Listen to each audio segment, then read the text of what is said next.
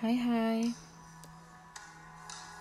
Welcome once again to my podcast. So, so, so. I hope we've been keeping well during this period. So, today I want to talk about the power of love. The power of love. Okay, so um, I, we're going to be studying Jesus. I initially titled it Jesus the Unconventional Man, but then I changed it to Love, Power of Love, because everything he did was because of love. So, yeah. So, our text for today is Matthew, Matthew 11, verse, verse, verse 16 to 19 which says, But to what shall I liken this generation? It is like children sitting in the marketplaces and calling to their companions and saying, We played the flute for you, and you did not dance. We mourned to you, and you did not lament. For John came, neither eating nor drinking, and they say, He has a demon. The Son of Man came eating and drinking, and they say, Look, a glutton and a wine bibber, a friend of tax collectors and sinners. But wisdom is justified by her children. Okay, um, this passage we have read it and i'm sure you'll be like so where's the love inside this passage now? But that's where i'm getting to. I want to lay the background that jesus loved us and that was why he gave his life for us you know. While we were yet sinners he died for us. The bible says that jesus came to save those which are lost. So everything Jesus did, mixing up with the wine bibbers, mixing up with tax collectors, you know, drinking with them, eating with them, was because of the love he had for them. Right.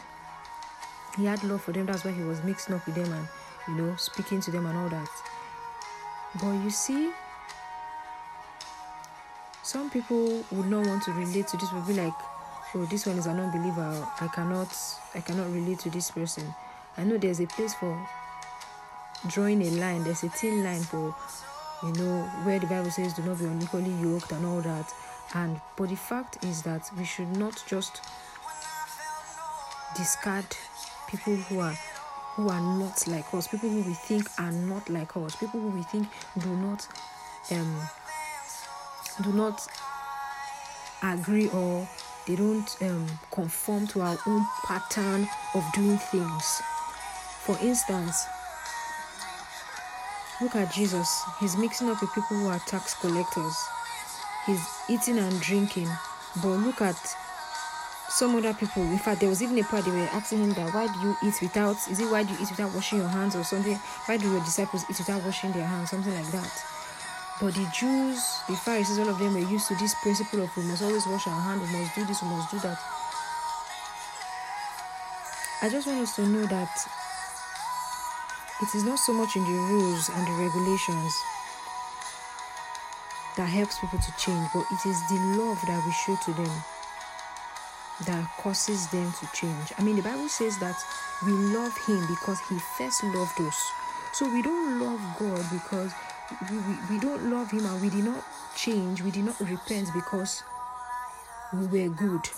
We repented, we changed because of the love He showed us, because we came to understand that God loves us and He gave His Son for us, and then we decided to reciprocate the love. So, my point today is that instead of criticizing people, instead of condemning people, you know, we should try to get to know them, establish um, friendship with them, talk to them, show them love, and that is how you'll be able to win them. I believe that there is no message stronger than the message of love, acts of kindness to people. Somebody may not understand your prayers, your prophesying, your preaching, your, you know, speaking in tongues, but when you show them love, it could just be a kind word of compliment, helping them carry their their stuff, helping them do something, you know, just relieving stress from them, whatever it is you do. But what we should not write people off. That's the first point.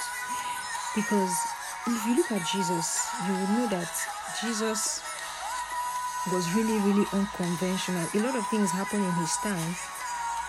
And if it were the people of these days, be like, Are you sure this one is the Messiah? First of all, he came, he's not complying with the rules of Sabbath.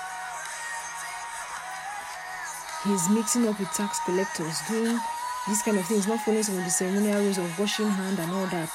I'm sure this is the Messiah? But he wasn't like that. He was not so much into the, the rules and regulations, but he was after the heart of the people, like getting them with love. Now, if we go by normal standards, we would not expect Jesus to be talking to the woman he met at the well, the Samaritan woman. I mean, this woman was someone who had been married five times, and then she was cohabiting with somebody who was not her husband. Do you get? Maybe that one was her, her, her, her, her partner or her boyfriend.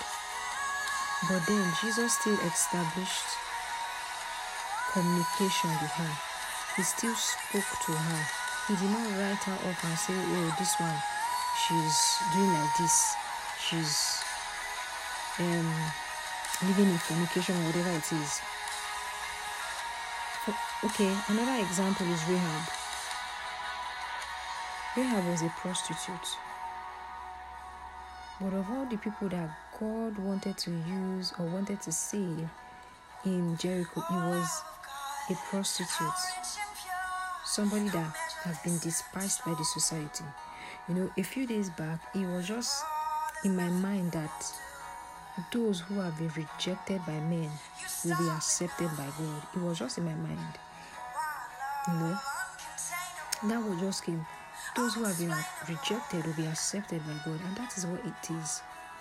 You don't write off people, instead, you show them love. That is how you win them. That is how you win them. I pray the Lord will help us to show love as much as possible. When you see people who are not living the life you think is right, instead of criticizing them, judging them, you can just pray for them pray for them. Not that you and start gossiping about them, carrying their gist around. Say, do you know that this person is doing this and that and that and that? No. Genuinely pray for them if you're really interested in them changing. Praise God.